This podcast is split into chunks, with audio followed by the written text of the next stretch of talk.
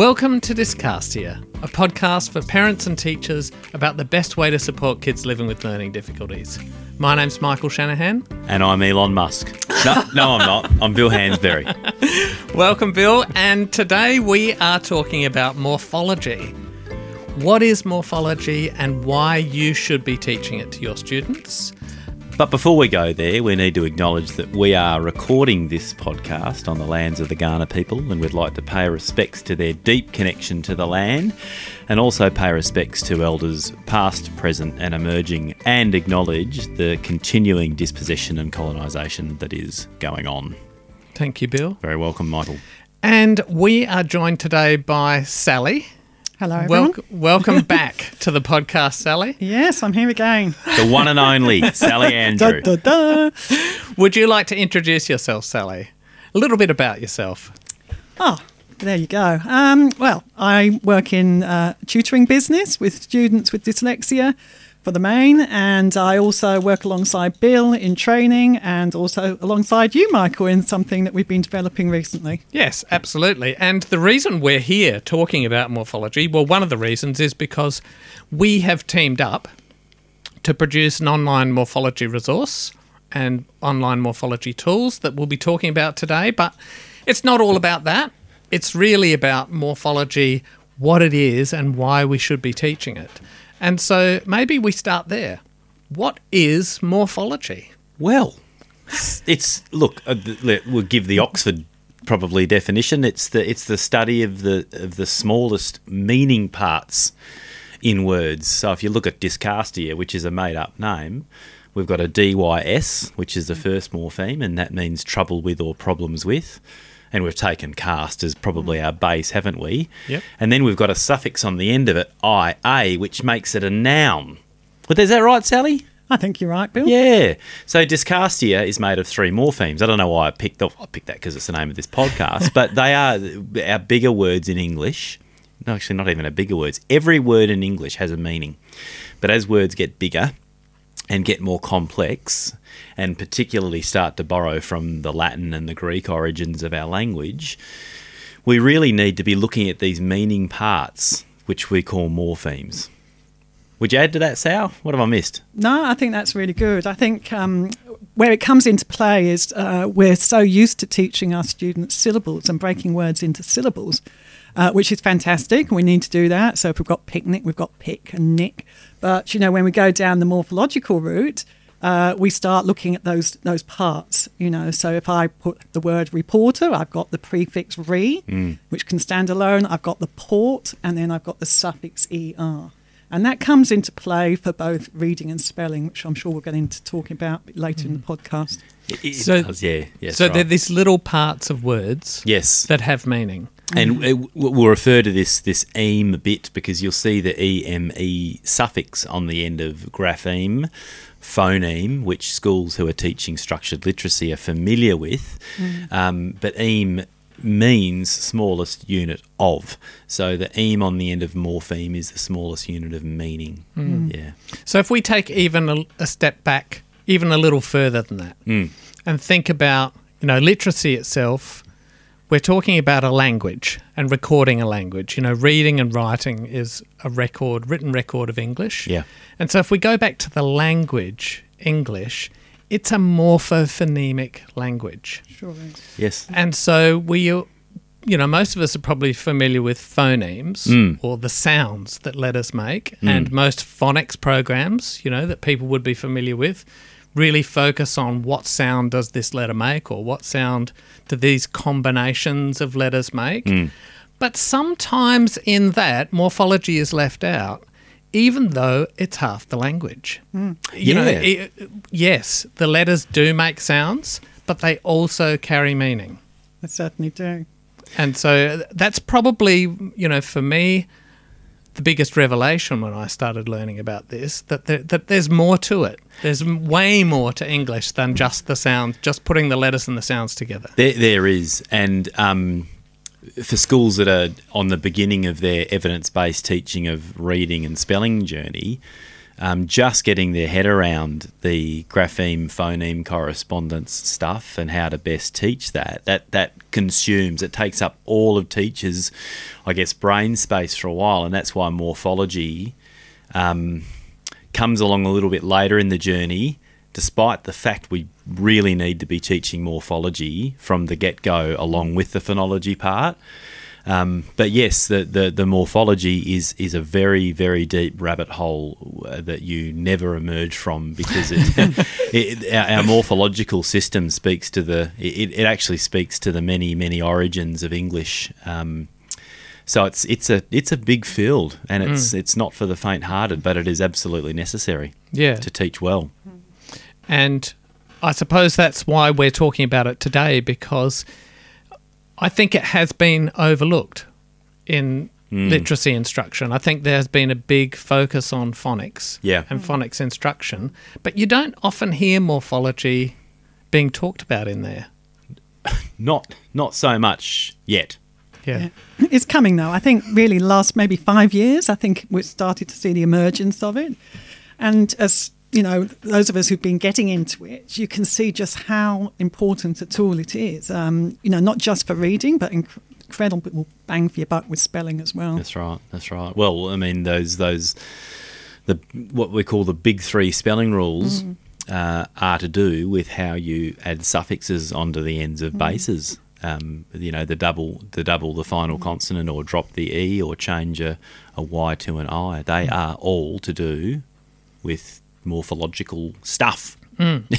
How's yeah, that for a morpheme? Right. stuff. yeah, really important. And so, yeah. if I'm a teacher, and you know, I've been doing the right thing, I've been, you know, following the science of reading, I've been teaching explicitly teaching phonics, and haven't necessarily been doing much on morphology. Maybe a little bit of morphology in there, but not much how do I start? Like, how does this get? How do I fit this into my program, or where where does it fit within a literacy instruction kind of sequence? Mm-hmm. Look, I think you can start from the get go. You know, those of us who've had um, experience in teaching young children, which the backgrounds I came from, uh, haven't we all at some point, you know, had a child with a reader and they've had trouble decoding words, you know, just like a little word like um, snips, and we put our finger over the S at the end and said, can you read that without the S? And then they've been able to read that and bolt that on. We haven't done any formal teaching, but that's the sort of thing we're doing. And so, you know, from the very early stages, we can start to get our children aware of the fact that we can bolt bits onto words, whether mm. it's an S or an ing or something like that. And similarly, we can chop a bit off, you know, when we're having difficulty with spelling, you know, or reading. We can just take our fingers over that and say, oh, there's a word that I can work out that word and, and work out what it says. So mm. I think even if you're not doing a formalized teaching of it, you can start right from the very beginning. And I think there's value in that because mm. um, it prepares our children. So this isn't a whole new language they come into when they start getting into the more rigid uh, um, time involved teaching of it in the middle years of primary. Mm. It, I'm glad you mentioned that, Sal, because I'm doing that more and more with my students in the Playberry program. When you do do that stuff of covering up that that final S, which we know is suffix S, and getting them to, and, and I'll say to them, just just just sound out the base. Mm. Now, I haven't explicitly taught what base is, but I'm starting to thread that stuff in straight away. Just read me the base and then we'll uncover. And sometimes I go, I'll take my finger off the suffix now. I've got to pick my kids carefully. Mm. Some of them that's too much. But um, I don't know who said it, but I, I, use this often. As soon as as soon as a littly works out that cookies is preferable to cookie, or biscuit is preferable. Uh, sorry, biscuits is preferable to biscuit. They are developing a. Uh, they're developing what they call morphological awareness. So there's we, we do need to go there pretty early. Mm. Yeah. Yeah. So I would think that generally you you would still start off with a phonics approach. Sure. Oh, absolutely. There would be a certain mm. amount of prerequisite knowledge that a kid would need oh, yes. before mm. starting into morphology mm. because how do you read cookies or cookie yeah, yeah. if you haven't already done, you know, worked out the letter sounds for for cookie yes. and be able to read that word. Yes. So where would it mm. fit in with that kind of sequence? You know, we can bring morphology in informally. You know, mm-hmm. we can start covering up an S and getting kids used to the fact that words have these meaning components to them or these little bits of meaning in them. But where would it fit if we were teaching it in a sequence? Well, it um, it, it does really come back to your your phonics scope and sequence, your your sequence around teaching grapheme phoneme correspondences. So I wouldn't be formally teaching suffix s until we've looked at the letter s, making its s or z sound because it can be suffixing with the with either of those. And that's a z mm. sound, isn't it, when it's mm. Mm. nouns, dog, dogs, but on cat it's cat and cats. Mm-hmm. So we've got to have both of those phonemes for that grapheme locked in. Uh, I wouldn't go to ing until we've taught ng making ng. Mm-hmm. So th- that's that's your start point. Lo- Lots of schools now, or lots of programs, um, will have a, a, a, a steady introduction of prefixes and suffixes in line with the phonics scope and sequence, and we hmm. certainly will have that as well in word cracking. But that's your rule of thumb. Hmm. Hmm. If that morpheme, base, or suffix contains code that you have not taught, don't go there. Go there in discussion. If you're Yep. doing a read aloud with your students, uh, you can talk about that word. If the word's likable, you can go, oh, kids, look, the base there is like, and, and, and ABLE means uh, able to. That means you're able to like. But you wouldn't get the kids writing or reading independently, spelling or reading independently with that because you've not given them the practice. So you can point it out in shared reads, um, but when it comes to their use of the code, stick to your phonic structure. What do you think, Sal? Yeah, I sense? agree. And I think, you know, the other things come into play. So we see ing on the end of lots of words, don't we? Uh, and that's do. that's great, you know. So we can have bending, helping, trusting, all those types of words, um, and then we come to words like making. You see, Aha. so you know we're in trouble. So we have to be very mindful of the fact. Then, oh, am I going to teach that drop e rule at this point, or am I just going to use that suffix ing with what we would call a safe ending pattern, where we don't have to do anything to the base word? So these are the things that you have to discuss and think about with your team when you're working out where your morphology sits in and fits into your into your class um, routine. That's right. Um, you just made me think about introduction of uh, irregular words in spelling style, tricky words. And so often we ask kids to spell words that'll have one of those rules in it, but we're not cognizant that it has that rule in it. Um, you, you know, if you've taught, um, yeah, if you've taught uh, a consonant e and ing, and you ask a student to spell making, well, it's not that simple, is it? No. Because there is a drop e, so we've got to we've got to go there. Otherwise, we leave a lot of our kids guessing. right. Yeah, It gives them another hook yeah. to remember the spelling of something or to Mm. work out the spelling of something. Well, that's really important you say that because some of the some of the the first irregularly spelled words we give kids are words like said and does. Now, any teacher knows it is notoriously hard to get that orthographic string, which is non-regular because S A I D should not spell said, should it? But if we can talk to our kids about how it started off as say, um, with it now wh- what happened there with with said it was say it used to be pronounced said. Mm-hmm. Now that's more that's more etymolo- etymology really is it? But mm-hmm. does is a better example. It is base do mm-hmm. with suffix es. Mm.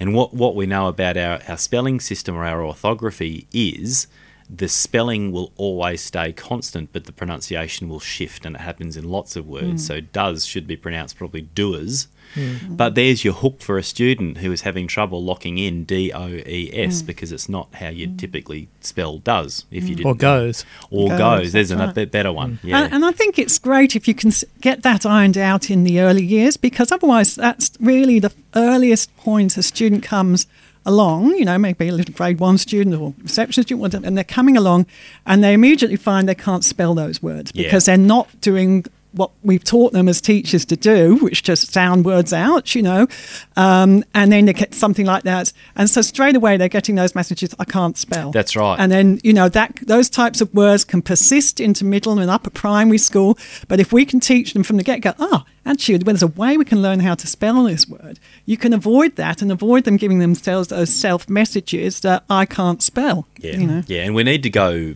um, beyond that. Uh, oh, that's just a tricky spelling stuff Mm, because even littlies will remember the story about Mm. uh, goes and does. So you know, I think we tend to under under intellectualize that stuff. Mm. And and when there is a there is a, a, a good explanation based in a word's morphology Mm. about why the spelling is what it is. Yeah, and you know, recently because you know I've been doing more more morphology, More morphology. Doing morphology. more morphology. You've morphed into it, have you? uh, building the online tool, something that's occurred to me. Uh, tell me whether you think this is valid or not, because it's early in my thinking. But one of the trickiest things, particularly for kids that live with dyslexia or like a phonological deficit where they can't hear the sounds in a word, and so spelling becomes very tricky because you think, you know, you're using a schwa for one of the vowels, and you just don't know what vowel that is. Hmm. I've always found that to be one of the trickiest things to teach a kid hmm. to say, you know, let me think of a word like despite. Hmm. Despite. Is that an a du? De? Or is it a de? Or is it a di? Is it Yeah. despite? Yeah, yeah. Is it despite? I don't know. See, No. this is really tricky because it's just that schwa sound in that word. Um, and in the past, the only advice I've been able to give kids is go through the vowels in order. Mm. A, E, I, O, U. Try an A in there, try an E in there, try an I in there because they're the most likely ones. And even though it sounds like a uh, sounds like a U, it's less likely to be a U in that spelling. But that feels kind of hit and miss to me mm-hmm. because if you're still having that phonological difficulty, then mm. it's not much help. No, I've never mm. thought about the word despite, by the way. I know where you're mm-hmm. headed with this. Keep going. But I mm-hmm. think morphology, mm. if you know the base, Spite. spite, Yeah. then okay, I've got spite. I know how to spell spite. That's the easy part. But then there's this schwa at the front. Mm. What might that be? Now, if I'm familiar with prefixing Yes. and I know the prefix D, Yeah. then I go, okay, dis- despite? Is yeah. it despite? Yeah. For students aware of prefix DE, Mm. they can then mentally cleave that off of spite, and then they're not spelling it despite because P I T E pite I'm assuming is nothing. So they they've got that morphological Mm. lens. So you, that's right. You've overcome the schwa. Yeah, it's it, Which it- I think is one of the most tricky things. yeah And you know those multi-syllable words that have the schwa, I've started using that personally as an in to go. Okay, well, what might the vowel here be in this schwad bit? yes Is it a recognizable prefix or suffix, or That's right. You know, can I isolate the base in this and that? And I know how to spell that. Yeah. It's just when they get mushed together. Yes. And I hear this uh, in there, I don't Yes. know what how to spell it. That's right. And the only other way you get in trouble if you are morphologically aware is you might spell it D I S S P I T E, but then you get, you know, which is not actually a bad crack at it, but it's it still shows an awareness of the base being spite. So hmm. yeah, And it's a discussion to have with a kid, and it just gives them another tool. It does. So when they're sitting there scratching their heads, going, and I'm sure we've all seen this. We've all seen a kid try and write a word, and write that vowel that's being schwad, and cross it out, and try another one in there, and try another one Yeah, in there, yeah. and and you, then you throw your hands in the air and go, I don't know. I'm out. Yeah, yeah. Or they put both vowels in there, Yes. as a little a bit of a two way bet. Have a bet each way, as I say. yeah, So, So- I think uh, so. It's just another tool there, isn't it, to help with that spelling? Yeah. And this, you know, chopping bits off just is so vital, even from the early stages. You know, so many of our children have difficulty with consonant blends. You know, so if you have words like bends and camps, you know, and helps, you know, that that end blend, you know, that mm. in camps, it just gets a bit squashed off, up, you know, squashed and, and, and hard to articulate the phonemes in it, you know, in camps. You know, that P gets ch- gobbled up, doesn't it, by what's next yeah, yeah. So, you know, if we can get across to us, you know, if he camp, he camps, okay, oh, he's going to camp. Mm. You know, if they can think, oh, what's the base word it's come from, you know, and try and think of that family of words, they're more likely to get the camp right, you know, than camps. And then that gives them some sort of attack skills for spelling. It, it is a completely different way of processing mm. that word, isn't it? Mm. Mm. Um, yeah, and overcoming that squashed little set of phonemes on the end. Yeah, Yeah, because if you have a phonological deficit, and the only tool you've got to spell a word is to use your phonemic awareness, Yeah. Then you're stuck between a rock and a hard place. Well, that's you? right. Finger spelling will only get you so far mm. because we, like you said, Michael, we're in a morphophonemic mm. language. So the finger spelling helps us with the phonemic bit. But you know, if we don't, if we'd just kept to the Anglo-Saxon layer of our language, that would have got us a lot further. But we have many, many other layers to our to our language, which which makes that hard. Mm. Yeah. Yeah.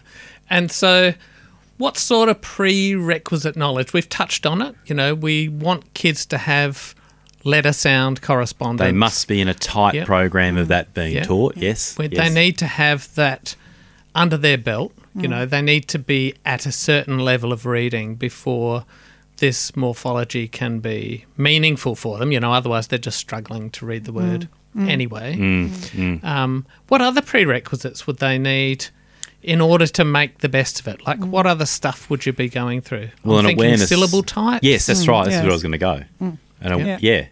Yes, certainly. If you're starting to bring in prefixes, you know, which often have a, a long vowel sound because they're open syllables, you, you, your students have to understand about that. That's right. I'm looking at prefix re, Pro. uh, pro. Yeah. mm, re- yeah. That's right. So, well, there you go. Um, an awareness of open and closed syllables, so you know what sound that vowel is hmm. making, why it's ob in obtain and not ob in obtain, or that's right, or hmm. d and not d, even though it is schwa. That's a poor example, but yeah, hmm. that's right. Yes, You need to be able to recognise vowels and consonants. you do. Mm-hmm. You do. That's do a- indeed. absolutely fundamental. Mm-hmm. Absolutely. Mm-hmm. Yeah. And you need to be able to reliably pattern a word, Yes. you know, to say vowel, consonant, consonant, vowel, or Mhm. whatever. So that early syllable work of open and closed syllables and being able to pattern them is a good kind of prerequisite practice for morphology for when we come to patterning off the ends Th- of that's, bases. That's right. Um, I mean, different teachers and different programs syllabalise differently, um, but you're still making an awareness of parts of words, Hmm. whether they're syllabic parts or morphemic parts. Thankfully, a lot of the time they line up. Yep. But yes, that's right. So, yeah, an awareness that words come apart is important. Yep. n- Vowels, consonants, open close syllables. Yeah. You probably need to understand final silent E or magic E. Um, Maybe don't not know. at the beginning. Not at the beginning, because No. you can avoid that. If Yeah. you go back to, you know, we were doing words like bend and help and so on, we can just stay with those nice short vowels. Yep. But as a teacher, we have to be mindful if we're going to work with those vowel consonant T words like make and like and so on, that is going to bring into play you, you know a first big spelling rule. So are we ready to go there with our students? If not, we just stick to the nice, safe, easy endings that can be added on, uh, easy base words that can be added onto without anything happening to the word. and, and um, being able to spot the easy base words is a is a skill that we teachers have to get our head around, which is being aware of those end patterns on those bases, and and we we go there in the word cracking program. So making- maybe we should speak a little bit about that. Oh, okay. So, um, so bases or roots, those middle parts of words that are either prefixed or suffixed, they um, will share a certain pattern of vowels and consonants on the end, and we call this skill patterning off the base word. So I'm looking up, Michael, at the at the your magnetic word cracker up there, and the base is spect, like in disrespectful. You've built there. So if you when we teach kids to pattern off the end of the base, like in spect, they start at the vowel, which is e, and they put a letter v over the top of that, and then they put one, two consonants over the um, C and the T. So spect has what we call a vowel consonant consonant end. Now that's safe. If you've got a base with a vowel consonant consonant end, you can just add any suffix. You don't have to worry about dropping, adding, or changing a Y to an I. And there are there are safe patterns like that. Vowel vowel endings is another safe one. Um, vowel vowel consonants another safe one, and vowel Y Vowel Y, is yes. another safe one. But mm. then you get the ones that are not safe. Mm. Mm. So we probably should talk about what what is tricky to add on. So we, we again have to introduce our students at some point to the fact that we have two types of suffixes. Well, we do. you know, so we have the ones which begin with a consonant, for example, like less, suffix L-E-S-S, suffix L-Y, suffix N-E-S-S. And, and in the main, those suffixes are safe and easy to add on. And then uh, we have ones which begin with a vowel, like ing and ish and er and ed and so on. Uh, and they're the ones that, that are likely to be more problematic. So, you know, in the word cracker, we've we've um, color coded these into uh, vowel ones being red because red means uh, you know danger, take Yeah. care, and uh, consonant suffixes beginning with a consonant are blue. Uh, and as I said, those are generally safe. So a good place to start with your students if, if this is new to them. So, mm. so awareness that there are suffixes that begin with vowels, mm. and they're called vowel suffixes, and there are mm. suffixes that begin with consonants, and they're called consonant suffixes, and the consonant suffixes are much safer to work with. Uh, and so you can see from what we're saying now, there's a lot of language to There is. develop around this with our students. You know, we're going to have to tell, teach them what a suffix is. We're going to have to teach them what a prefix is, what a base word is, what a root is, you know, and then that brings into play grammar because as we teach a suffix, we will teach its function in grammar. Uh, so, you know, you cannot do this all at once. It has to be done like any teaching. It has to be in a structured, you know, uh, way, uh, you know, explicitly taught at the age um, appropriate level. So it's a very complicated thing. Yeah, and, it is. uh, You know, I've been trying to get my head around morphology for probably two years Me too. and still feel like a beginner. Um, Get used to that feeling. yeah. And I think that, um, you know, I, I think back to when I started and how confusing it was. And, you know, I did my initial training with you two guys, and I Obviously remember didn't do a very sitting there. good job. we were clearly terrible. no, it's a lot, isn't it? Yeah, and I, I, was. I was quite overwhelmed because there Yeah. is a whole lot of new language to learn. Yeah. um, and it is a really complicated system. But what we've done is try and simplify it for people. So we've hmm. built a system called word cracking, hmm. which you two built uh, initially as a manual mm-hmm. to try and demystify this, to try and break it down into simple to understand steps and into simple to understand rules, as hmm. simple as we can get it.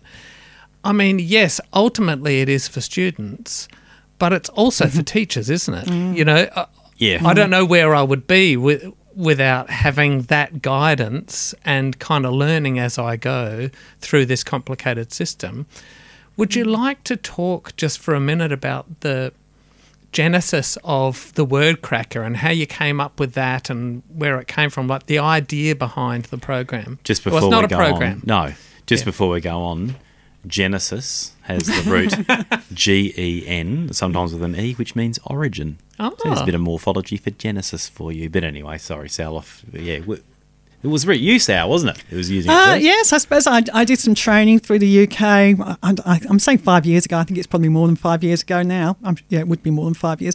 Um, and that's where you know I, I I came across this this discussion about morphology and the need to teach it. And um, to be honest, it was still quite new at that point. It might be more like ten years. I don't know. Anyhow, um, and so that got me interested, you know, because as I say, I've been teaching students with dyslexia for a long time, but I thought, yeah, there's there's more to this, you know, than what I've been teaching and how I've been teaching up to now. So um, I came away from that, and and um, and then with Bill, I thought we we need something that's very good and physical and hands on with our students. So there began what we um, came up with uh, was a, a manual um, hands-on board because with students with dyslexia we want hands-on multisensory as much as possible. So we um, came up with this magnet board uh, and that's worked very well actually and we still use this with our students with intervention. Um, and so we've been using that for a few years now and then from there, we thought well, we were getting the feedback. The teachers wanted it as well. We'd started off thinking this was about intervention, but then we want, found out that classroom teachers were wanting to be upskilled in this as well. And of course, in the classroom, you, you want a bigger resource. Uh, and so that's why we started thinking about doing the online version. And so um, this is what we've done. Yes, because the, mag- the the magnet board's great when you've got kids in close proximity. Because I'm just looking at it, it's probably about 60 centimeters across and probably about 40 centimeters up, right? And teachers were starting to, who had bought the board, teachers were starting to scan the board and pop it up on their big screens. So we we we knew we we had it we intuited we had a sense mm. that teachers would do that, but we thought it was time to create with you, Michael, the online version. Because I mean, wh- if you've got this knowledge, mm. why would you just keep it to intervention? Mm. Mm. Everyone needs it. Yeah, that's Yeah. right. So the word cracker was born out of intervention. That It whole was, yeah. concept, and the cracking part is really about cracking words apart into Yeah. their little units of meaning. That's right. So in Playberries, anyone who teaches Playberry at Tier Three, there's morphology within the scope and sequence. Um, and we were, uh, Sally was doing this before I was. Sally was using this notion of a cracker with her students, and I was much slower to it. But we were looking for a way to better teach and better embed the morphological part of, of the Playberry Tier 3 program. Yeah. So when we say cracker, we're talking about a Christmas cracker, Yeah. which right. which if you're in America, you won't know what we're talking about because they don't have them there. They don't cross arms and pull the crackers. Sorry, crackers. guys. Yeah. But I was very, talking Br- to very British, isn't it, to the cracker? Yes. Well, uh, bonbons if you live in Australia. yeah. oh, look, I'm a cracker. Hmm. But they, so I was talking to somebody there just last week, and they thought it was a lolly, like a wrapped lolly. Ah, because that's what it looks like. Because that's what it looks like. It looks hmm. like a little lolly with, you know, that's wrapped in paper with the two little fantail. oh, we could call it it. word candy Word in candy. the US. Yeah, so it's this visual representation, Yes. and I suppose the key to it is that it has three parts. Yeah, the separation is the The visual point. separation. Yeah, And why um, is that important? because we know uh, from um, fairly compelling research, students with difficulties with reading and spelling difficulties don't easily find those boundaries in words. So it's the syllabic boundaries that give kids with SLDs, uh, specific learning difficulties, problems. They don't really know where one syllable ends and another one begins. And because a lot of morphemes line up with syllables, we needed to create a resource which really clearly shows where one bit ends and the other bit begins to help with the with the blending of it, uh, the construction and the deconstruction of words. So, hmm. so the cracker does that. It's it, it very very explicitly shows visually these pieces. And Yeah. that's why there are three sections: hmm. prefix, base, or root, and suffix. And certainly that's my personal experience. You hmm. know, working kids living, with kids living with dyslexia, they're presented with a two syllable word. They're completely lost Yeah, as to how to read it or how to pronounce it. Uh, or how to spell it. Oh, yep. Yeah. All I do is put my finger on the second syllable Mm. so they can see the first syllable and they can read that no problem. Yeah.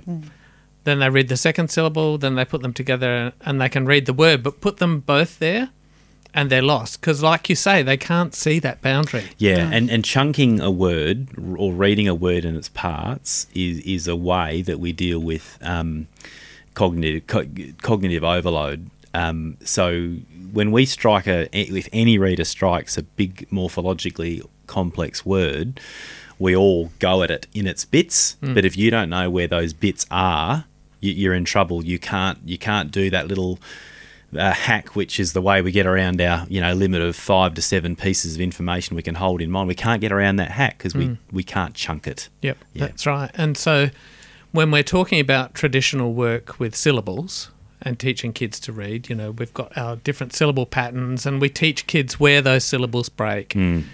how to pattern those words and how to spot, you know, hmm. where Yeah. this syllable might break. You know, Yeah. if it's got a double consonant there, it almost always splits Yes. in between those consonants. So we get them used to that. Yeah. But morphology is a bit different, isn't it? Yeah. So this isn't morphology and syllable boundaries. You know, for teachers that are perhaps using syllables Mm. already, they're not the same thing. No, no, No. If you take the word reporter, for example, okay, well, we know that it's the suffix re and the and the suff- uh, uh, sorry, the prefix re and the suffix er, and the base in the middle is port. But if you say it in syllables, it's re porter. Now, for a student who is very unaware of those morphemic boundaries, you know, and has difficulty with spelling, why would you not spell poor as you know, because it's poor you can hear in the middle hmm. as P O O R or P O U R or P O R E. Yeah. You know, and then ter is on the end. Oh, ter must be a suffix, you know. That- Yes. You know, so this is why we need to get our students honing into the fact that is there a base, is there a root in the middle, you know, or is there a prefix I can chop off? Is there Yep. a suffix I can chop off? And then that's going to help me spell that middle bit of the mm. word with greater success. Yeah, that's, That's right. probably easier Yes. than Mm. spotting a syllable mm. boundary. Mm. A- And typically, developing readers or spellers develop a uh, an intuitive sense of that. Not that not that many people in the street could tell you that port means to carry or bear, hmm. because uh, but um, people who aren't struggling with reading and spelling do develop this sense that it's P O R T in the middle of that word, hmm. and that's and that's our that's our main bit of it, and hmm. we're building around it. But yeah, kids kids with difficulties who make up twenty to twenty five percent diagnosed or otherwise, and that's a big chunk of your mm. class. Mm. To know that, well, to know that for kids with difficulties is important, and if you don't have difficulties, you have immediately expanded your vocabulary and your and your understanding of words with that. Mm. So up goes your comprehension. Yep. Yeah. And that brings us to another s- a point, you know, because once you can spell reporter and you understand that port means to carry or bear, then you can spell deport or deporting and export and import and support, And you know. importance. Uh, and and so our students don't see spelling as this mysterious thing and and you know they've got a better handle on oh I've, I've got some skills here I can use to work this word out. It's the nearest thing to maths that I like actually because you know it actually makes sense you know Yeah. And it gives you a bit of confidence. Yeah, You that's know, right. Hmm. where you're unsure, like we were saying before, you, you can't hear the sounds, but you know this base port and you know that it's spelled P O R T. Hmm. And so you've got a sense of confidence that, or at least I've got that bit of the word right. Hmm. And now, you know, do I know the prefix? Do I know the suffix? Yeah, I, I think it's a great tool. And the word sport. What's the story about that? Was that once disport? So the word, know, the word the word sport actually contains um, base port in it. Right. And I'm going to, while you guys talk, I'm going to find it so I can get this right. But no Mm. one ever thinks that the word sport has base port in it, and it does. There. Yeah. Beautiful. Yeah. Okay, so it's very complicated, and you built this brilliant, you know, and I say it's brilliant because I have been using it for a couple of years, and the kids love it. And you know, in my office here, I've got the cracker on the board, on you know, stuck on my wall, and we're always making words on it. And playing around with it, making silly words, making words that they know, or I give them a challenge. Um, so it's been a great tool. But it is so complicated that I find myself, at least initially, lacking a bit of confidence with it. Because unless you're really familiar as a teacher, it's difficult to kind of take that leap mm. in front of a mm. class and say, okay, we're going to do mm. this today. If your knowledge maybe maybe is oh, Of not quite there yet. Yeah. And so part of what I think is great about the online cracker is that it's got a lot of these things built in. So if you're a teacher that's new to teaching morphology, you're not 100% sure about whether this base has a safe ending pattern or not, or you don't remember the meaning of a particular root or a base or a suffix or a prefix, what we've done is build those into the word cracker. So with the press of a button, you can see whether this base or root has a safe ending. It'll just come up mm. and tell you. Mm. It'll show you what that pattern is, or it will show you the meaning of the morpheme mm. straight away. And you know, even though this, you know, sounding like a sales pitch, but I, we've built it like that Yeah. um, because it's so complicated and it's so hard. We really wanted to build something that we wanted to use Yes. Mm. that would make our life easier. Because look, we, we know that teachers are getting their head across this at the same time as they're teaching it. it That is just a fact because none of us got this in our pre-service teacher training. So we've got to build something that makes it easy for teachers as well. Now, um, what I don't want, what I don't want teachers to think is that they have to be a cross morphology before you teach it. You'll never be a cross morphology, mm. but what a tool like this does is allows you to explore with kids. Mm. So, and by the way, speaking of exploring, I have gone to etymology online. And I've put in sport, and here we go. It, as I as I suggested, it comes from Old French disporter or diporter, to divert, amuse, please, to seek amusement, to literally carry away the mind hmm. from serious matters. So that's what Oh. sport does. So It carries carry us bit. away. So it, yeah, D Sure I S- does. Yeah, Yeah. well, it's like a safe conflict, isn't it? It's like a safe war. Yeah, that's right. Yeah, You can have a say. competition without mm. someone getting killed or injured. Well, not deliberately. Mm-hmm. That's right. And and oh, so our competition. Here we go. PET in competition or compete. What was that again? Yeah, to uh, strive in um, common. Yes, to strive. Yeah. Yeah. so you can yeah you can strive safely without shooting anyone. So yeah, Okay, so if I'm a teacher now, or you know someone who's tutoring, or or even a parent who wants to help my kid, um, and I want to find out more about this, what sort of resources are out there? You just mentioned Etym Online, yeah, it's etymology online. Etymology Online. Yes, which is an incredible resource, but you almost need to train yourself to to, to know how to use Etym online. Um, but yes, that can help you when you need to go down a rabbit hole, and I do it a lot with kids. You know, we'll see a word and we'll theorize. You see, this is the thing about morphology. You teach your brain to theorize about words. Ah, could the base be that? Could that be could that be a prefix? Could that be a suffix? And might this word mean this? So it's actually a way of thinking about words other than a body of knowledge, for instance, like a like a grapheme phoneme correspondence, a phonic scope and sequence. Now that's a finite body of knowledge. Yep. Um, morphology, it's probably helpful to think more of as an infinite body of knowledge because it is so deep. But we we do we develop a way of looking at words and thinking about them. Um, great book called Beneath the Surface of Words, whose the author's name escapes me at the moment. We'll put it in the show notes. That's basically what she said. We teach ourselves and kids a way to look at words, and that's morphology. Uh, and it goes on for life, really, doesn't it? It- you if we never can, stop. Yeah, if we can teach our young children to get that awareness and interest, you know, uh, yes, they might still feel it difficult, but they they will have a handle for life and and um, hopefully spark their curiosity around exploring words. I haven't had a child, I have not worked with a kid who is not enthralled by this this version of word work because it makes you feel really smart when you can take these big words and go off and tell your teacher, did you know that sport actually contains the base port in it, Yeah. which means to carry away from, you know, Yep. kids love sharing that, mm. you Yeah. know, with their teachers and their parents and mm. and people are genuinely impressed when someone comes up mm. and gives them some morphological information about a word, like you know. I've been sending kids away with exit. You know, ex means out of, and it mm-hmm. isn't just a pronoun. It means to move. So when you exit, you move out of. You know, we all love that's that's good dinner mm. party conversation, Yeah. depending on your circle of friends, Get your pencil out. or a great way not to get invited anywhere. You know, you have a circle of friends. Well, maybe I don't suffix the S on friend. I don't know. Or suffix S, but yeah. Yeah, so I think, uh, I mean, uh, the amount of resources out there now is just growing exponentially. Um, and so there's some wonderful books out there on, on how to upskill yourself. Um, and, you know, read all the books you can. But um, sometimes it's just nice to have something hands on Yeah. and just a little bit of time where, you know, you're just guided through. So Yeah. uh, I suppose that's what we've tried to do with the Word Cracker Online. We've just tried to make it easy. Your teacher notes that you put in for us, Michael, are fantastic. So, you know, that old thing of the teacher just being one step ahead of the child Yep.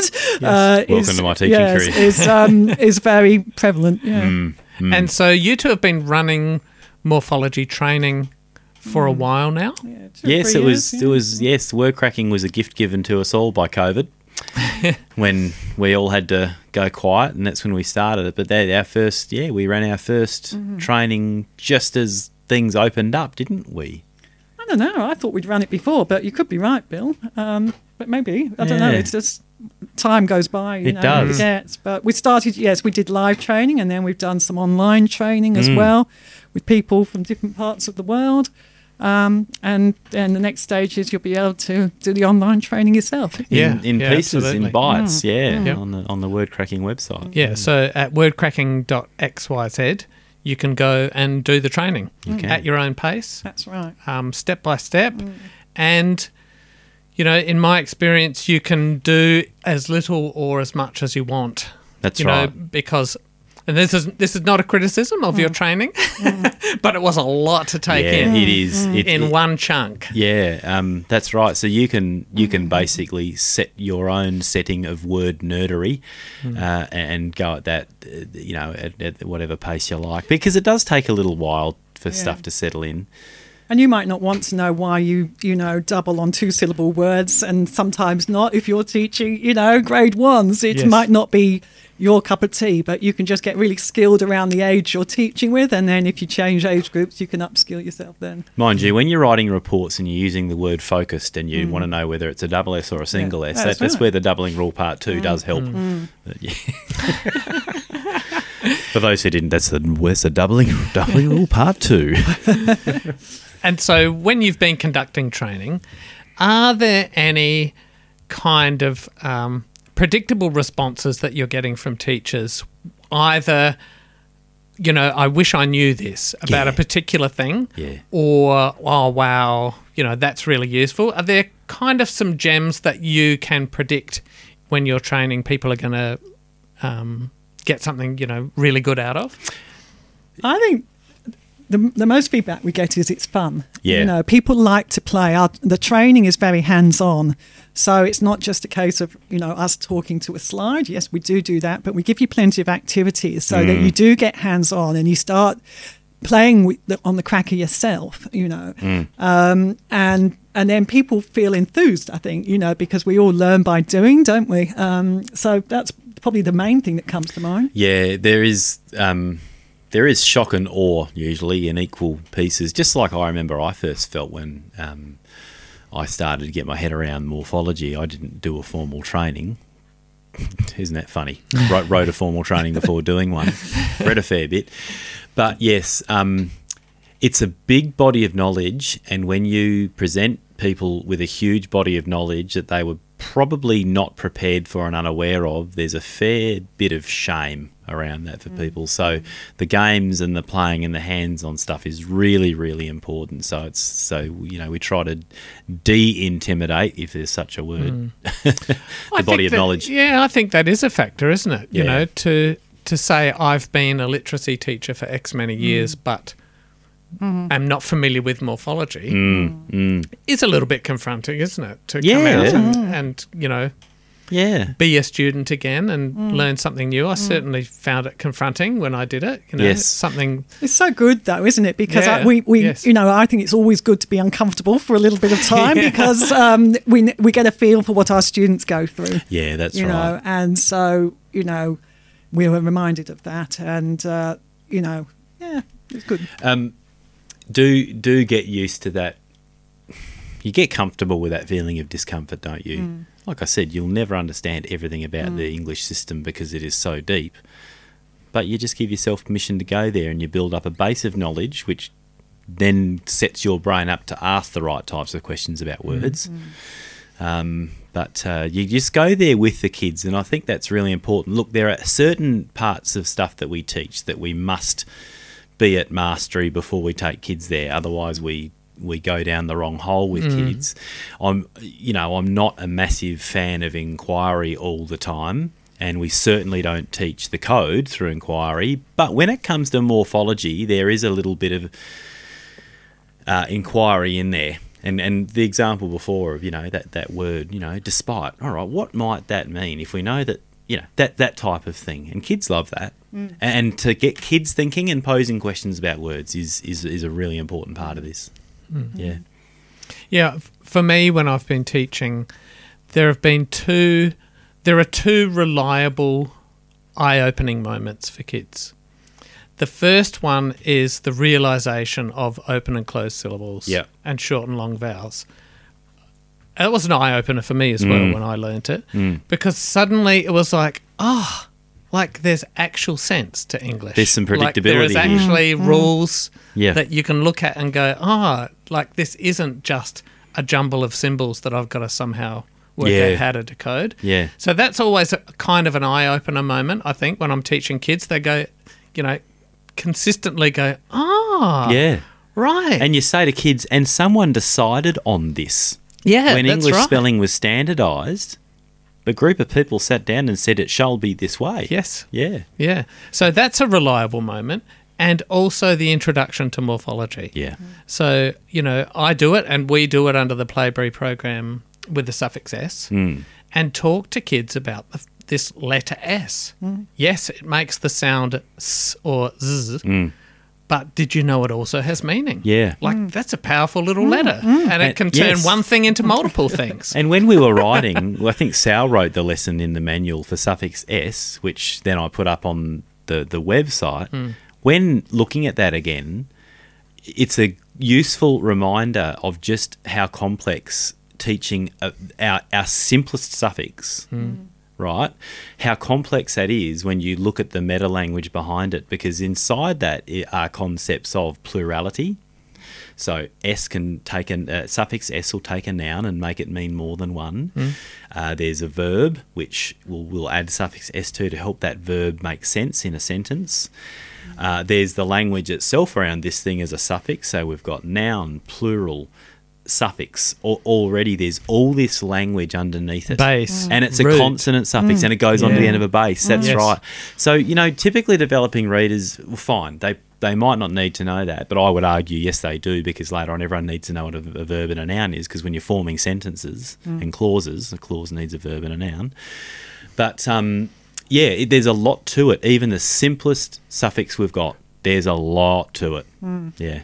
And it, it packs a powerful punch of learning for kids. You Correct. Know, Sure it does. It is an eye opener for hmm. them, and like you say, Sally, it's fun. They hmm. experiment with hmm. it, you know, Yeah. and they get a sense of cockiness. You know what I mean? You right. can really see a little bit of a swagger there. A bit of a bit of swag. Like, Yeah.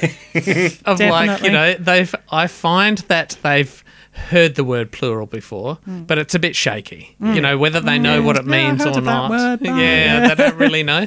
But after that moment, it's not shaky hmm. anymore. You know what I mean? They they really get it and go, oh, it's a real eye opening moment. So. Morphology for me has some magic moments It like does. that. All right. Swagger. What's swag? what does that mean?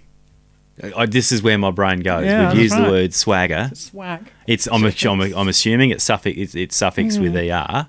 We've doubled the G, but what does swag mean? I, I must have a look. Michael's gone smoke. Michael's gone. So, I'll have a look. we'll we'll have it by the end of it. We'll have it, and it might and it might. I've got a feeling it might be a little bit of slang. or has it got sounds like anything to yeah. do with the roll up thing that you? Well, I, I With a wouldn't have thought so, but mm. He had. A, but we use it as a you know he had a bit of swag about him, doesn't he? You know, Yes. So it was a bit of, you know, Bit of little bit of cockiness. yes, that's right. And where does cocky? go? Oh god. See, Go there. okay, so this is this is what happens in classrooms with kids, and you mm. can get completely lost in it. But by heck, it is good. It is excellent vocabulary building. Okay, is- here you go. What do you got? Swag. Uh, swag meaning to sway mm. Aha. Mm. Or to boast or brag mm-hmm. from the 1590s. 1590s. Mm-hmm. And which layer did it come to us from? Has it got Latin or Greek or Old French or? Uh, earliest recorded usage is in Shakespeare, Midsummer Night's Dream. There you go. Go. Uh, to So move it's the No, swag. no swaggering home from the pub tonight. To sw- oh, So well, it's- maybe yeah, maybe I sometimes do sway. It is probably from a Scandinavian source, Hmm. akin to Old Norse. I'm There not going to be able to say that. Yeah. Svedja. Svedja. Svedja. Swedger. S V E double G J A. Probably Swedger or To Swego. swing, or- to swing or sway. There you go. There you go. So when you walk, when you have a swagger, you've got a certain sway about yeah, you. you walk with a bit of a swagger, and it's to do with swing, a sway. confidence. Yeah, mm. There you go. And confidence, Love confide. It. yeah, it's so descriptive, isn't it? Yeah. And like you say, Bill, you got you start going down the rabbit hole, don't you? Because you want to know where did that come from, and I definitely find kids want to do that. Yes, yes. And I've got a, like a uh, Google Nest in my office, and the kids often stop and ask, "What does this mean? What I've does got that Alexa, mean?" and we do the Yeah, same yeah. thing. Yeah. And then I pulled out the word confidence, and I'm going to do it. The root in confidence is the F I D E, which means to trust. You'll see that in confide. Mm-hmm. So confidence is around trust. So Mm. yeah, and and fide. No, f- does the fide? Yeah, fide. Fide's infidelity, which means to trust a program or use it with trust. Yeah, see, there we go. Mm. Swag, confidence. I'll stop it, or I'll stop. Yeah. it. Sally's giving me that look now. I can't. I just. I love sharing this gear. I'm, I so- know, I'm so fun. nerded out on this. Yeah. Like I never thought I'd be a word nerd. But Yeah, uh, but yeah. it does it does it to you, doesn't it? Because that is what our language is. Hmm. Yes. Hmm. That's right. this right. is our language. This is these little chunks of meaning that have a huge history. yes, And it is fascinating to hmm. find out where they came from that's right. and how we use them today. It's just, yeah, I, I think it's mind boggling. So that's me personally. Yeah. But for kids, incredibly useful. Uh, huge, huge punch um, right, right across all of those endeavours that make up literacy. Um, the, obviously, um, vocabulary. Uh, it is a it is a very efficient way to expand kids' vocabs because you will pick a common root or base, and and you will build around it. So people that know a bit about morphology will, will would have seen a morpheme matrix, which we have built in to the online cracker. But you yeah you pop that you pop that root in there like the F I D E, and you're building confide, confidence, all these words with this with this meaning of you know to trust. Um, so off off goes that. The spelling is obvious because we've got these big three spelling rules associated with it, and they're the they're the rules that most kids kids who have difficulty spelling, mm. who hit high school, they're the, they're often the ones that don't get the mm. double drop and change mm. rules. yeah, they're the hardest ones. That's right. because because it's hard if you don't know the rule you you have a vague notion i find kids have a vague notion that sometimes it's doubled at the end sometimes it's not sometimes it's an i sometimes it's That's a y but they don't know when no. and so they randomly chuck in That's a double right. or an i or a y Yeah. Mm. And then you've got, of course, comprehension. So if we've taught port to carry or bear, and a mm-hmm. kid's reading something and the sentence or the clause says this was a matter of great import. So if a kid only knows import in the sense of carry in, they'll look at that and it'll they'll go, What does that mean? Is something being carried in? But import is is, a, is an old fashioned mm. way to say something is of, mm. of, of great carry or importance. Mm. So I mean that's probably a bit, bit, there are probably better examples of that, but if that student knows port to carry, this is a matter of great carry. Oh, I get it. I get the idea. Portability. Able to Portability. carry Yeah, it, yeah. that's right.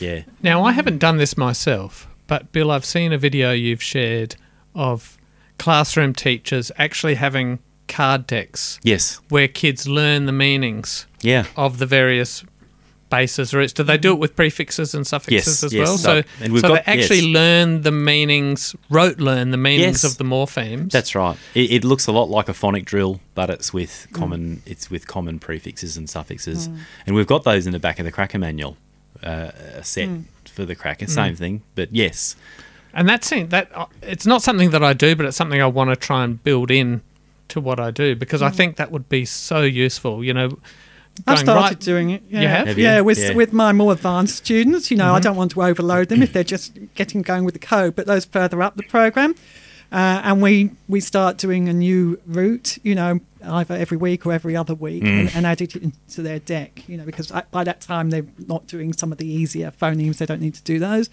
Um, and yeah, again, that, there's a bit of a swagger comes in when they can reel off what this makes. And I say, well, go make a word on the cracker with that, you know, struct or constructing, you know, whatever.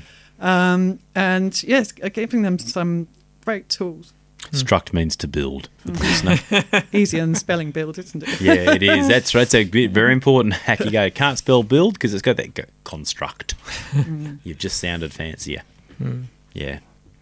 Yeah, I must do that, Sal. You just you got it's always cool hanging around you too. Oh, I need to do that now. I haven't done it, but it makes total sense to me. When I saw it, I thought, oh, of course, because it just opens up that that whole world of having an approach to spelling hmm. unfamiliar yeah, words. You know, Yes. if you have that, if you have that poor ability to recognize whether something is spelt correctly or not, mm. just visually, mm-hmm. like I, I'm not good at looking at a word and saying that doesn't look right yeah. Your orthographic because it, processing it is does look right Yeah, to me, and- or I don't even see mm. it. Mm. Um, it just gives you an ability to proofread Yeah. your work because if you're familiar with what the base mm. and the suffixes are, you can look at it and you go, "Hold on a sec, yes. this is a suffix ed. What what have I put a u there for? Yes. for ud or Yeah, and we do teach kids to find the base. Hmm. You know, it's not my terminology, but I read it somewhere. Chase the base. If you can identify that base, Hmm. because prefixes and suffixes generally aren't too complex. Hmm. Um, if you if you can identify that base, you've got a really good start. Okay, so we've talked a lot about the benefits of morphology, what it is, how students can use it, how complicated it is. and I can imagine if you're new to this and you've been listening to this, probably, you know, a fair chunk of what we're saying might have gone over your head. It would have for me when I'd first heard it because it's so much new terminology. Um, so, what can people do? Where can they go? Well, we've built something for them um, specifically for that purpose to say uh, we're assuming that they don't know anything when they come and do the online word cracker training, and we've scaffolded it as much as we possibly can for the beginner.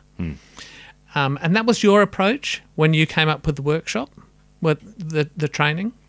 Sal wrote most of the workshops. So I'll kick this one to you, Sal. Well, yes, we had to, you know, start at base camp really and talk about what what a morpheme is, like much like we did today, and then you know we get people playing on the cracker, and then and just then exploring all the main spelling rules, you know, the add, double, drop, change spelling rules, um, and talking how we can build that incrementally into the into the students' knowledge. Um, uh, uh, one thing we haven't talked about really, but I think is so vital that um, yes, we are using the cracker. The students might be using the cracker, but we've got to get the students working on their individual crackers as well, getting it in the hand. Yeah. Otherwise, Yes. it's just a reading activity. Yeah. You know, so every time, you know, it's like so much good practice these days. I do, we do, you do. You know, we should be very mindful of that because it's no good just doing it visually. Yeah, that's right. Absolutely. Yeah. Well, in our previous podcast with Debbie Draper, Yes. um, we talked about handwriting mm. and the importance of writing. Mm. Yes. How it can mm. support your reading and how when you write, it improves your retention, improves your memory, improves your understanding of things. And I absolutely agree. So, you know, when I do work with the kids, I have a stack of blank word crackers here on a sheet and, you know, they're writing lots. Yeah. You know, Yeah. I say, okay, put in the base help. Now, now, what would you, what suffix would you add if someone lacked help? Mm.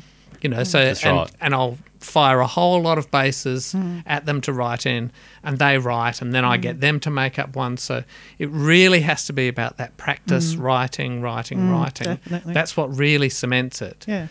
Yeah. Because if they're just pushing tiles around a screen, Mm, they're not Yeah. really. Yes, yes, that's good for the introduction of the concept. Yes. but they actually have to do it Yes. because that's what literacy is, isn't it? Mm. Yes. it comes down to the doing. Yes. Mm. Absolutely. Yeah. You've got to be able to do it, not just mm. understand it. Yeah, I think that's a great point. Makes me think about your word chaining, Sal. Oh yes, well a- a- again, there's there's a number of ways you can do that. So you could just start off with a a very easy form of that, where you're just manipulating phonemes. So you know, I'm getting my young student right, right, right, bends. You know what, goes where. You know, bend in the middle, S on the end. Or change it into bands, change it into hands, change it into stands. You know. Um, and, and so on, you know. So phone, phoneme manipulation is the first level of that. Um, next level could be, you know, once you've introduced you some of those uh, spelling rules, you know, so you might have start off with a word like spit, okay, make it into spits, right? That's easy. I can just add on the s. Make it into spitting. Ah, yes, I've got to do the doubling rule. Make it into spiteful, okay? Can I change that? Remember, I've got to go back to a, a long vowel sound with an e on the end, and and so on with like that. Um, or you could do it uh, around, you know, um, the grammatical meanings of a suffix, you know. So, yes, like you were saying, Michael, you know, uh, somebody who teaches a teach and they have to work, make that word, Mm. you know. Uh, if they're doing it at the moment, they are teaching, Teaching. okay, uh, and so on. And, and if we have to, you know, teach them again, we have to reteach them. Uh, so there's there's lots of these types of strings you can work out. You know, you've got to think through a bit exactly Yes. what your students learned and what where you want to take them with that.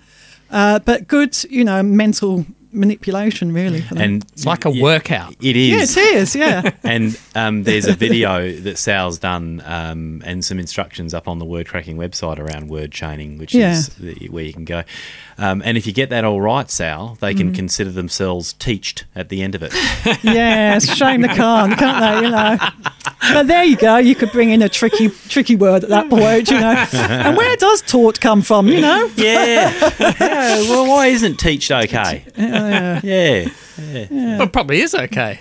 We Well- just don't use it. No, it was probably used at one point. You can consider yourself teached. He teached me well. He teach me well. He did. I feel like I should be in the West Country. Education never done me no good. So, Bill, Yes. um, we've been talking about morphology from a literacy perspective and how it can help us with spelling. It can help kids with reading by seeing those natural boundaries and words and breaking them up into chunks so Yeah. that they become easier to read. We know that it brings meaning, so it's increasing their vocabulary. Yeah. Um, but another strand to this is beyond literacy, and really when we're talking about other subjects, because mm. morphology is a huge part of the language of things like science and mathematics Yeah. and geography. Mm. Mm. Um, and so, Bill, can you give us some examples maybe of where morphology could be useful in a broader context, like with helping kids with science or those kind of terms? So whether whether particularly secondary science or math teachers, whether they're aware or not, one of the hugest barriers to kids um, being able to access that content and remember it is actually remember the terminology and understand what those words mean. So, for instance, um, kids will always get area and perimeter confused, right? So, peri, P E R I in perimeter, ends up being, I think it's either, obviously, safe bet, either a Greek or Latin root, and peri means around. So, if we can teach our kids that perimeter and peri means around, they will mean they will know it is the measurement around the outside of a shape. Uh, let's think of something from science. Um, okay, hyper and hypo. Um, hyper means too much, like in hyperactive, and hypo means not enough. If you are hypoglycemic, you don't have enough sugar in your bloodstream. Um, oh, there's a really cool one which uh, I learned not long ago. If you were to write out the word psychiatrist or podiatrist, there is this common um, Latin root to them, which is IATR, which means to heal.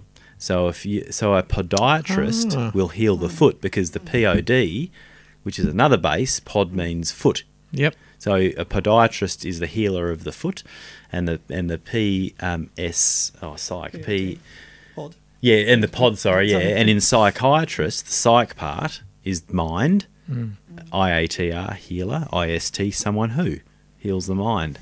So you can go on and on, and you can you can actually download um, uh, you can download pre- fairly easily if you just Google search um, scientific roots or mathematical roots and bases. You'll get these lists.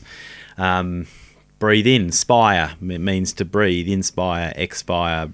If you expire, you stop breathing. You know, but you also breathe out. So expire has a double meaning. So they're they're just everywhere, and these are the these are the the largely inaccessible parts of the language. Um, these and these are all Latin and Greek based. These mathematical uh, um, and scientific terms, and there's also there's also a whole heap of ones that come to us from the human sciences, from the humanities.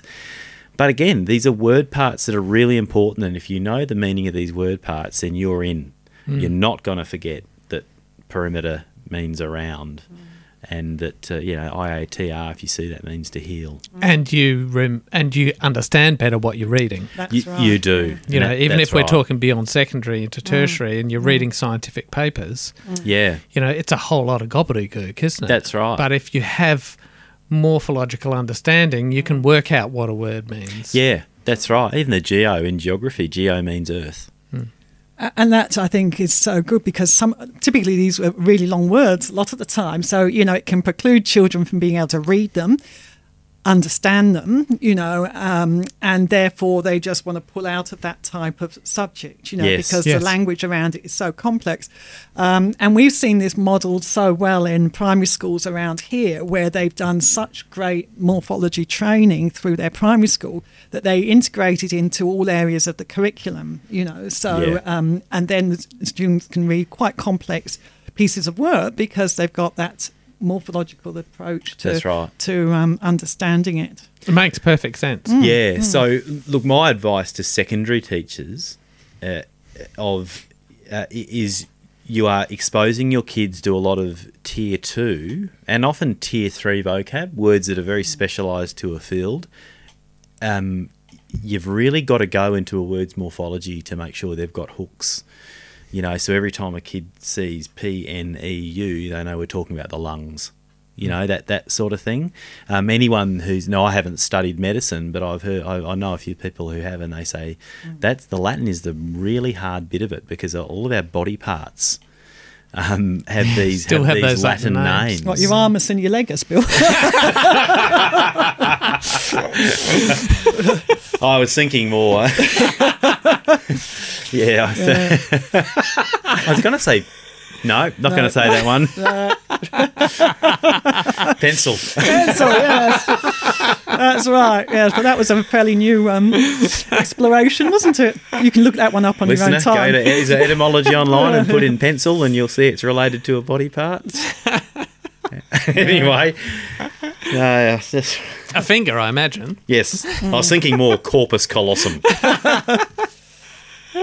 yes, and and gyrus. What's gyrus mean in brain parts? Gyrus means a fold, I think. Oh, does it? Yeah, I'm pretty sure. So the brain. Yeah, there are lots of gyruses in the brain, and I think it's a fold in the in the grey matter. It makes me think of gyroscope and so on. You know those. Yeah, different Yeah. spell though. Mm. Gyrus is oh, G Oh, Y yeah, R U S, US, and gyro is G Y R O. But gyro would have meaning. Yeah. Pretty. Someone will correct me. I think gyrus is a fold. Well, that would make sense with gyro because a fold is a turn, isn't it? So even a gyroscope is turning. Yeah. Gyro, Which made me Gy- think of verse gyrate. gyrate. in reverse. Yeah. Verse, verse, and Gyrate. vert mm. mean to turn. Convert, converse, reverse. So yeah, turn. See, there we go. Off again. Okay. Yeah. It's killing me now, Are you having fun Is yet, gyrus folks? fold? Can you just find that for me? And uh, in, and, and when we talk about fold, um, plic or ply in multiplication, the PLIC means to fold. So when you multiply a number, it's like folding many times, but it's fold in the in the sense of stacking up. Okay, gyrus. Convolution between grooves of the brain. Convolution between. 1827 from Latin gyrus, Yeah. circle, circuit, career. From Greek gyros, a ring or a circle. Is this Etymonline again, Michael? Yeah. Now I want the listener to know if you use Etymonline, that is that is put together by one gentleman whose name escapes me, but uh, you can actually, um, and this one man and his passion for etymology keeps Etam Online going. But it, it, it actually uh, remains a thing because of the generosity of uh, donors. So, you, yeah, you can, I think, Etymonline. If you go to Etymology Online and go to the bottom of the front screen, you'll see a donate option. So, you know, let's keep that going because, yeah. this is a really, really, we've used it three times and teachers use it all the time. So it's not a huge multinationally funded thing, Etymology Online. So give it a hand if you can. Yeah. Brilliant. Mm. Okay, well, I think people could probably gather from this that this is an endless path that we can go down. Oh, it yeah. really is an endless path. And so, probably the most important part at this stage is how do you start? Hmm. So, you know, even though we are promoting our own thing here, you know, Hmm. a great place to start would be to visit wordcracking.xyz, where we have got a whole lot of free resources and articles for people to get started and a complete training course in morphology. Mm-hmm. And then, of course, you get access to the online word cracker, which has the built in meanings, it has the built in patterning, the rules, Mm. it's got the matrices there. So it's a complete set of resources for teaching morphology and learning about morphology. Can I just clarify though? I don't think there's any such thing as a complete training in morphology. As but complete as we can make it. that's right. Yeah. Springboard. Yes. yes. Yeah, a good starting point. Yeah. Yeah. and something that we all hope will grow and keep growing. You Yes. know, e- every week, sometimes every day, we're adding more stuff to it, Hmm. adding more features, adding more information. So, um, yes, we. I know that we are blowing our own trumpet here. And we're but- allowed. You know why, Michael? Because it's our podcast. but you know, genuinely, the reason why we did it is because it's so useful. Yeah. Yeah. You know, it comes from an origin of wanting to teach kids, specifically kids mm. living with dyslexia who find this so difficult. Yeah. And when you've got kids that find it so difficult, you really need to use every tool at your disposal to make this complex English language understandable in Yeah. some way. Give Yeah. them some hooks, give them tools, give them strategies so Yep. that they can work out this diabolical spelling and reading and writing system. Yeah. Yeah. So, um, diabolical, but also um, elegantly complex. That's It's- right. It, it is a. We have, although it is complex, it is a beautiful orthography, and the more you study morphology and and word history etymology, there is a there is a, a beautiful and elegant logic to it. It's really something to behold, but boy oh boy, it is deep. Mm. yeah, Yeah. it is beautiful. I, Yeah. and I think it's the complexity that makes it beautiful. Yeah, mm. yeah. You know, in English, we have so many options for saying the same thing. We do, we do. which makes poetry and arts and expression, I think, that much richer. So, Yeah. yes, it's horrible, especially if you live with dyslexia, to try and learn it. But Yeah. I actually do try and engender in my kids a love of it as well, you know, an mm. appreciation of the fact mm. that this. With this complication, the upside of it is that we can be so expressive with it. Yes, that's mm. that's right. We have yeah, that's uh, really not nicely put, Michael. Yeah, thank you. Sounds a good way to end. so, thank you, Bill. Thank you, Michael. Thank you, Sally. Thank you, Michael. Uh, And it's Bill. been very enlightening. We could talk for hours, and we already have. um, we hope you've got something out of it. Feel free to reach out to us. If you've got any questions or comments, please add them to the website. Don't forget to visit the uh, website to get the complete show notes. We'll put as much as we can in there and as many resources as we can in there to help you get started with morphology and learn about it. Uh, and our contact details are there as well. Feel free to reach out and ask questions or make comments. We'd love to hear from you. Or correct something stupid or correct that, something. that I've no doubt said. yeah. Okay. Thank you. Thank you. Thank you.